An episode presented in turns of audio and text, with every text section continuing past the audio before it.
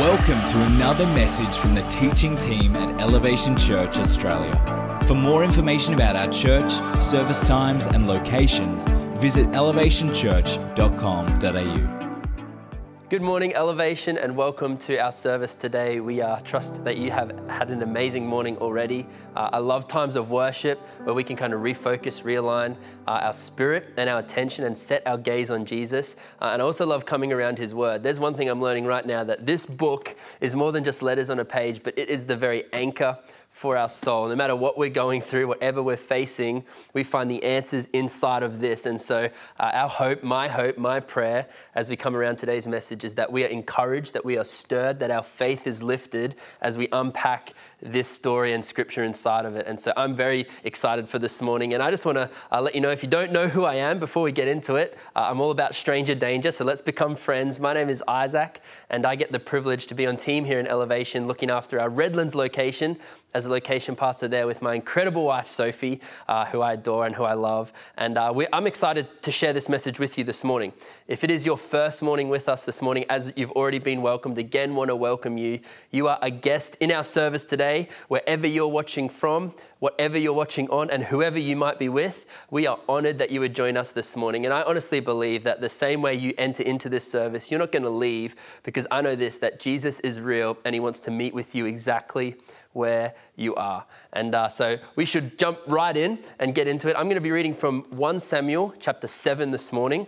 Uh, you might be like, 1 Samuel, where is that? That's the Old Testament. I know the, the, the, the half of the book that maybe gets overlooked. Uh, we always sit in the New Testament.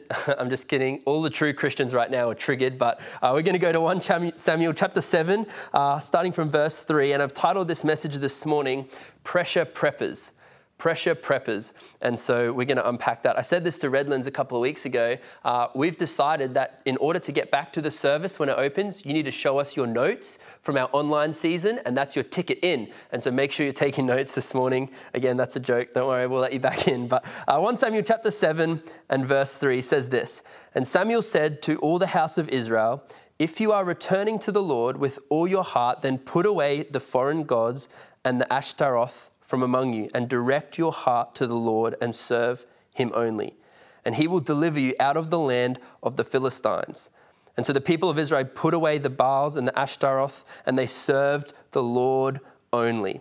Then Samuel said, Gather all Israel at Mizpah, and I will pray to the Lord for you. So they gathered there and drew water and poured it out before the Lord and fasted on that day and said there, We have sinned against the Lord. And Samuel judged the people of Israel at Mizpah. And now, when the Philistines heard that the people of Israel had gathered there, the lords of the Philistines went up against Israel. And when the people of Israel had heard it, they were afraid of the Philistines. And the people of Israel said to Samuel, Do not cease to cry out to the Lord our God for us, that he may save us from the hand of the Philistines. So Samuel took a nursing lamb and offered it as a whole burnt offering to the Lord. And Samuel cried out to the Lord for Israel, and the Lord answered them. As Samuel was offering up the burnt offering, the Philistines drew to attack Israel. I love this. But the Lord thundered with a mighty sound that day against the Philistines and drew them into confusion, and they were defeated before Israel. Just a little bit of uh, a background to where we interject in this story is that Israel uh, had just been defeated by the Philistine army, and the ark of the Lord had been taken and put into the Philistine temple. Uh, and now the Philistine temple, kind of those things that happened because the ark was there, and they're like, we don't want this thing. This is powerful. We don't know what, what's happening. So they send it back to Israel, and this is where our story begins. Right? Is that Israel has just received the ark back, the, the, the place where the presence of God, the glory of God dwells, uh, and now they've come together, they've repented for their sin and mistreating of God, and now they're circled again by the same enemy that, that, that once surrounded them. And that's kind of where this story begins, and a great passage of scripture that I think we're going to learn a lot from. Before we dive in, let's pray together, uh, and then we'll jump in. Father, we thank you right now for this moment. God, for these 20 odd minutes where we can come around your word, I pray that you would speak to us, you would reveal to us more of your son. Uh, Father, that there would not be people who leave with uh, a service or a name other than Jesus on their mind. God, that however we have walked in, we would not leave the same. Father, that you would use me as a mouthpiece, as a servant to preach not my thoughts or my message, but your message to us as a family this morning. So we ask these things in Jesus' name. We ask all powers and all principalities that would come against the knowledge of you, Jesus, that you take them away, that there is clarity and receptiveness to hear the word of God this morning. And it's in Jesus' name. Everybody said, Amen and amen. Well, uh, I would love to share a little bit of a story here about when I was a child. Uh, if you don't know much about me, then I want to let you know one, as a disclaimer, I love my family and I would never do anything to intentionally harm them.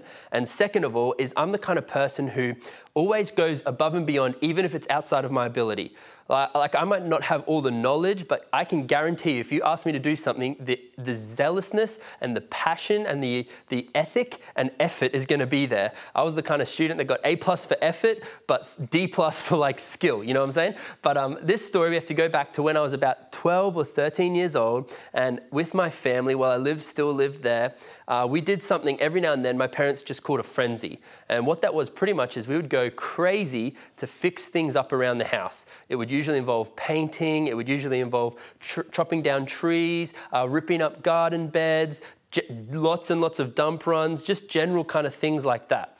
And uh, this one time, what we were doing is we were picking up stones from one area and transferring them to another. Simple, easy task. Now, now, I was like all in. Okay, mom, dad, you can count on me. I was doing it with my younger sister at the time. She was two years younger than me. And so we were picking them up and hauling them over to this place, pretty much child labor, uh, what it was. And I was like, you know what? I'm efficient. Some people call it cutting corners. I call it efficiency. And so what I decided, instead of walking, I can pick up the stone and haul it with all of my energy to the destination where it needed to go. And so what I did is I started picking these stones up and chucking them. My little 13 year old self just hauling these things. I felt like a boss. I was getting in a rhythm. It was faster, it was quicker. And I said to my sister, I remember saying, Emily, this is the future of labor. Like, join in on me. What I'm doing here, it's innovative. It's better than carrying them. She's like, no, Isaac, I'm fine. I'm fine. I was like, whatever, your loss. So I keep going. And uh, what happened next uh, was something that I really didn't plan on. And as I picked up a stone and I chucked it with all of my might, my, the flight path of the stone and the work path of my sister intersected. Uh, and she, she, she, as she was running, the stone hit her smack in the corner of the face. Now, here's the thing I didn't do that on purpose. I still have a great relationship with my sister. I think we have a great relationship because of this moment. It brought us together, it bonded us. I'm not encouraging you to do this, but all I'm saying is God can turn anything that's bad and make it good. and so uh, my sister connected the stone with her face in this mighty headbutt, and uh, I, I instantly ran over and I was like, Are you okay? Are you okay? Just disclaimer as well, she has pure eyesight, no damage, no permanent damage. She's all good. But uh, it was incredible that this happened. I didn't plan it, I didn't expect it. And you might be like, what does this story have to do with 1 Samuel? But I believe this story kind of encapsulates a picture of life. Like Emily was working and her progress was halted because of a moment and a stone that she didn't expect to come her way. And so I want to pose the question to you what do you do when the pressure of life hits you like a stone coming 100 miles an hour?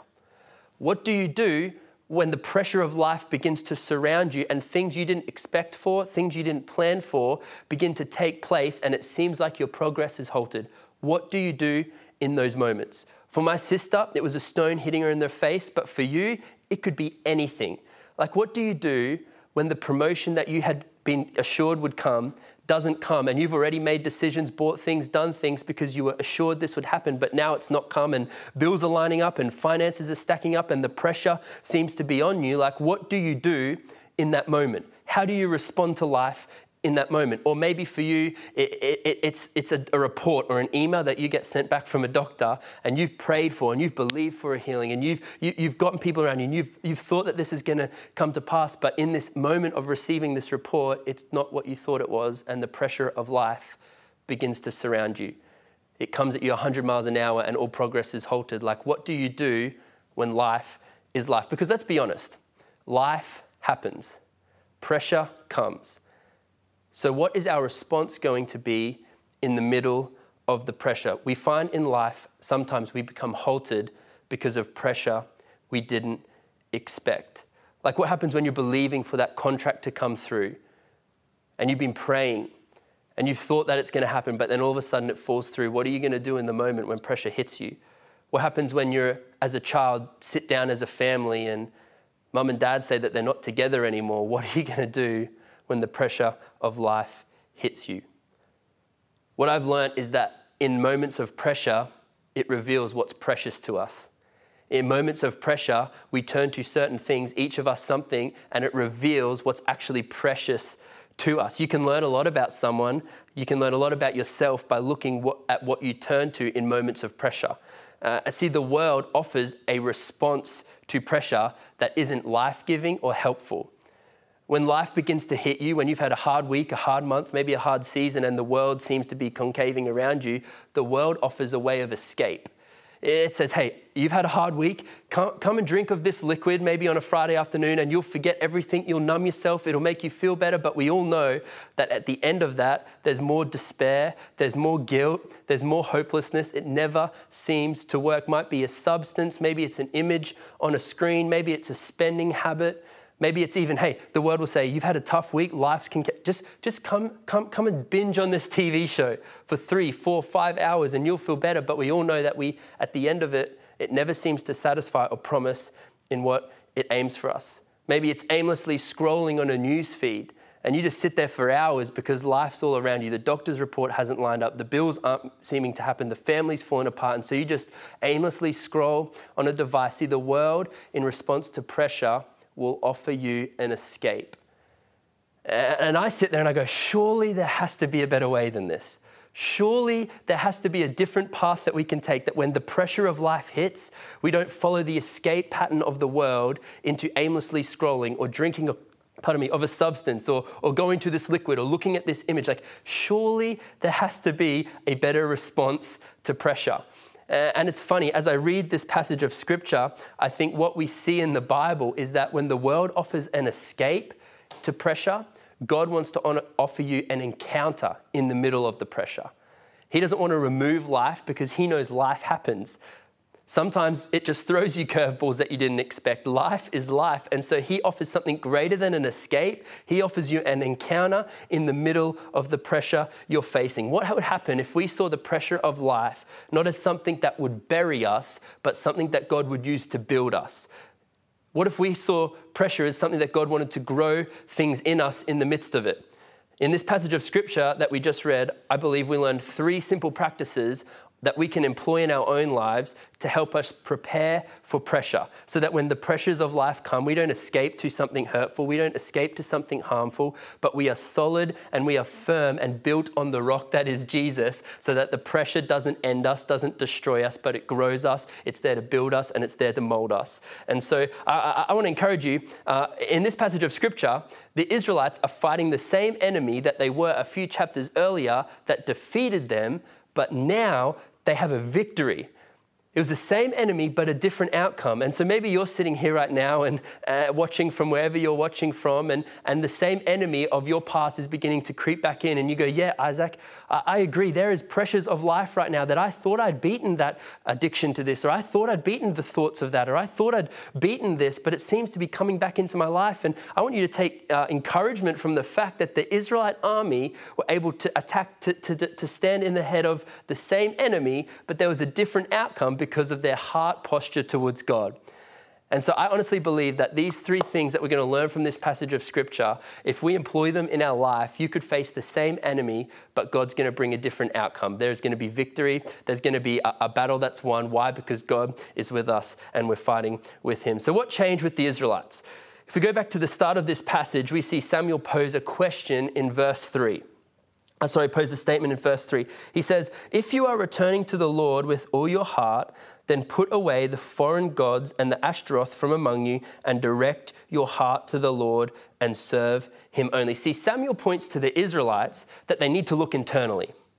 And so the first discipline that we can put into our life is understanding who we are as a person. It's about the person. Samuel calls the Israelites to look inside of their heart and ask the question hey, hey, direct your hearts towards God. Serve him only. Put away the foreign idols. Put away the things of the world. Foreign idols, literally something that would replace the position of God in your life. Uh, it could be anything. Sometimes in our culture today, we worship the idol of sport. We worship the idol of entertainment. We worship the idol of the new fashion or the new gadget, anything that takes the place of God. Samuel says to the Israelites, put that all away, look internally, and direct your hearts to God. I wonder if Samuel knows that freedom around us begins with freedom inside of us.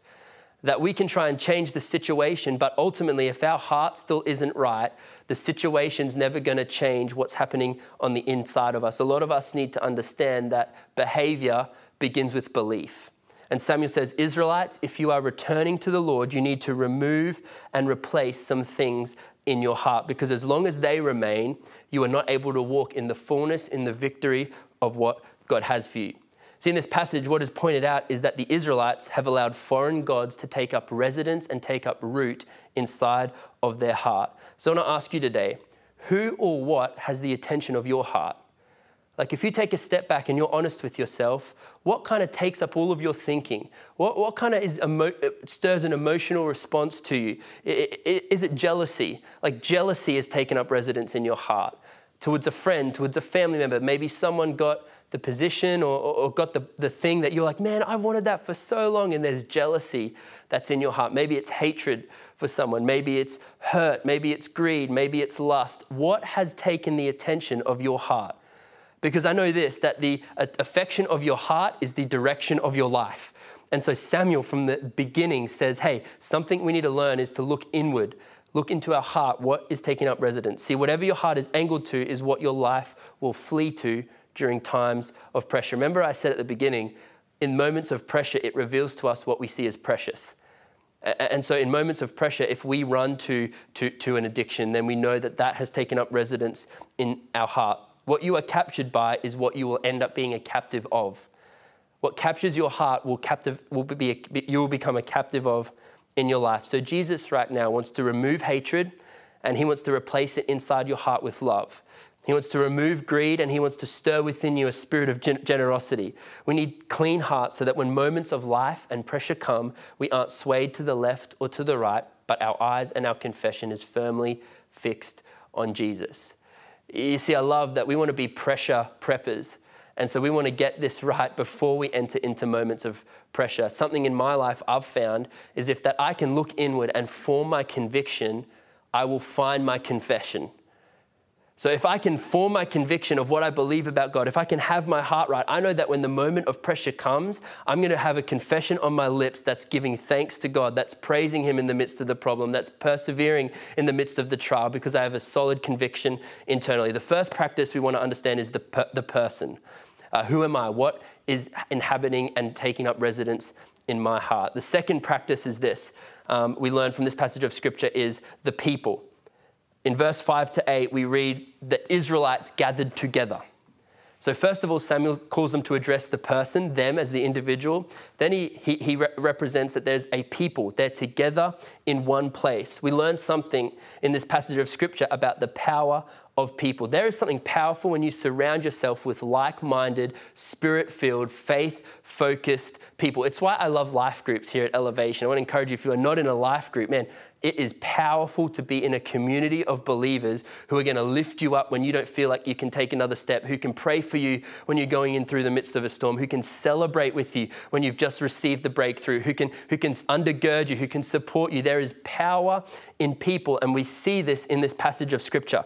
See, I read this passage of Scripture, and seriously, I have to sit there and wonder. It says, All of Israel gathered together.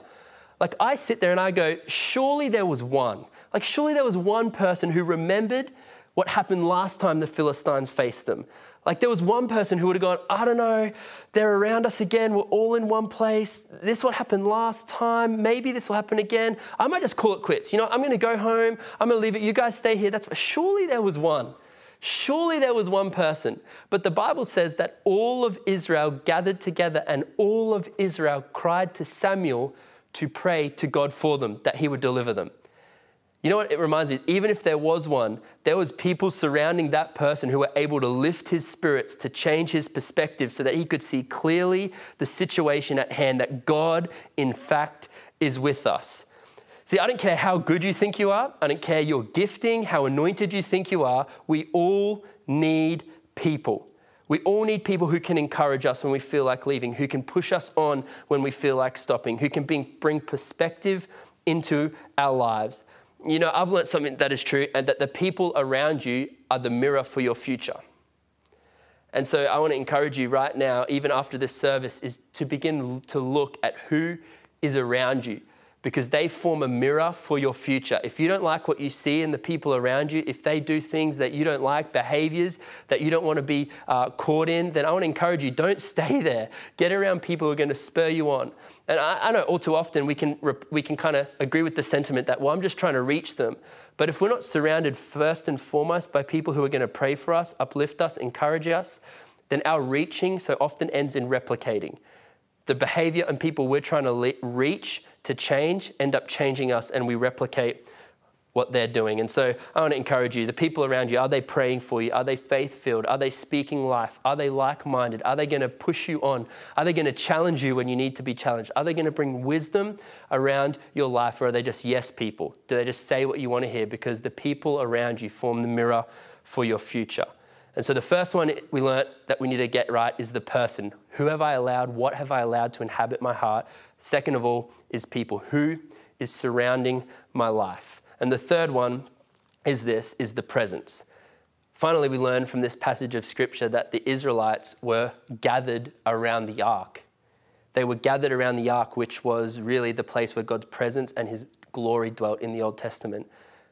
They were gathered around the presence. I love that when the pressure hit, when the army was surrounding them and gathered against them, they've learnt from their mistake. Their first response today to this moment was to cry out to God, Hey, help us, deliver us. Samuel, please, we're surrounded. I don't know how we're going to get through this, but can you cry out to God for us? See, where we find security is based on what we first run to. And so I encourage you when pressure hits, uh, do you run to a budgeting strategy? Do you run to planning? Do you run to just filling your life with busyness? You don't need to run to a plan. What you need to do first and foremost is run to his presence. I'm all for budgeting. I'm all for planning. I'm all for professional help, but not at the expense of first running to the presence of God. The presence of God offers hope. It offers healing. It offers comfort. It offers a greater measure of what we need beyond what the world can offer. So I'm all for planning. I'm all for budgeting. I'm all for professional help, but I want to be a person who runs first and foremost to the presence of God. See, what if the pressure isn't there to defeat you, but it's there to help you depend in a greater way on God? I love the Bible says that when I'm weak, I'm strong. In other words, God begins where I end. And so, in moments of pressure, when life looks chaotic, I want my first thing to be God, I thank you that I cannot do it on my own. And so, I'm going to pray all the harder. I'm going to worship all the more. I'm going to praise you in the midst of my pressure. Whatever is happening, I know that I need to run first and foremost to your presence. See, the real challenge to think through is not what are you running from, but who are you running to? It's more important that we run to the right place and the right person more than what we're running from. Are you running to bills, busyness, addiction, escapism, hurt, pain, or are you running to the presence of God, a place where He can lift your spirits, where He can f- form your perspective?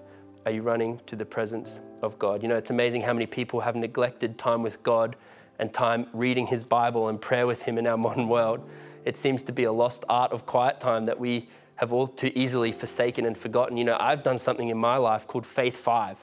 And literally, this is what it is it's where moments throughout my day, I will pray for five seconds. Doesn't have to be long, simple, short, but the reason is that it angles my heart back to the presence of God and it anchors my soul to the Spirit of God. Faith five, simple. When I'm driving to work, Father, I thank you for this incredible day. I hope that I would see you in the midst of what I'm going through.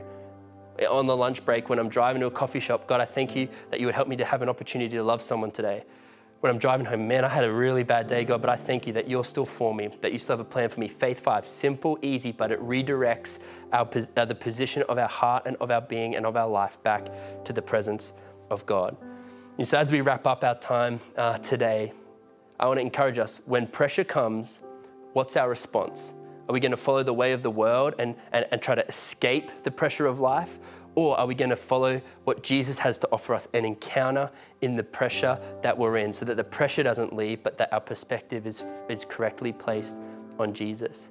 Three simple disciplines, three simple practices that we can do. One, look at us as the person. The question I want you to kind of think through and talk about is what have you allowed to inhabit your heart? Be honest with yourself, be honest with others. What have you allowed to inhabit your heart?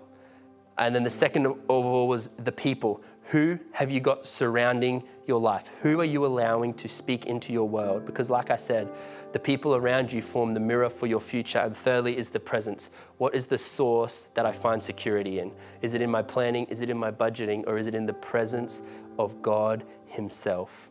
And so I want to encourage us with that. Um, uh, I hope you have a great week. We're going to pray together. And simply, what's going to happen is uh, I'm going to pray for this that we would all be people who would put these disciplines into our life, that we would really begin to see change manifest, that when pressure comes, we aren't ended, we aren't destroyed, but we're actually growing in our dependence with God, that we're persevering in the midst of the test and the trial and the pressure. So I'm going to pray for that. And then maybe throughout anything of this service, you're not, you don't have a relationship with Jesus. And you're like, Isaac, even as you were speaking, I feel the pressure of life beginning to hit me. I feel the pressure of life coming on me. And, you know, I just need Jesus. I can't do this on my own. What I'm going to do after is we're going to say a prayer.